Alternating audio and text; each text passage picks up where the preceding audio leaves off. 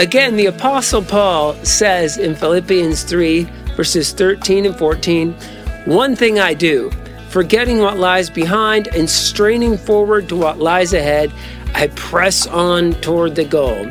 This idea of straining forward to what lies ahead evokes images of rowing a boat hard against a current to keep moving toward a very desirable destination. Having forgotten the bad things about 2023 and decided to leave those behind, who do you want to become in 2024?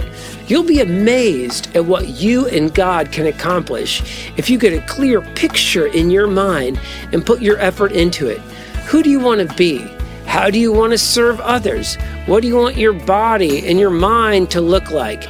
Get it in your head and then go for it. And remember, when you're following Jesus, the best is always yet to come.